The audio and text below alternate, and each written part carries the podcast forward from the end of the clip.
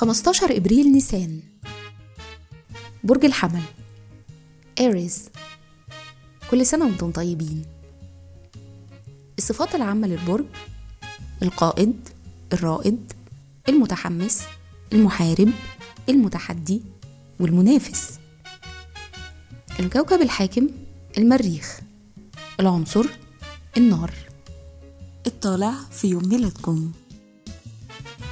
رحلة الحياة من سن خمس سنين ولمدة 30 سنة بيكون احتياجكم ومشاعركم متوجهة ناحية الأمان.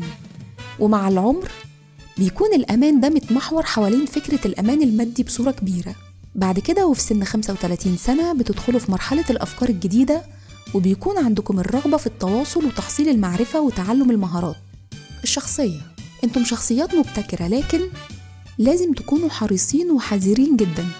مهارة العمل مهاراتكم المميزة في التفكير والتعبير الواضح عن نفسكم بتخليكم منجذبين للشغل في مجالات زي التجارة والمبيعات لكن أيا كان المجال على الأرجح هتقدروا تنجحوا فيه.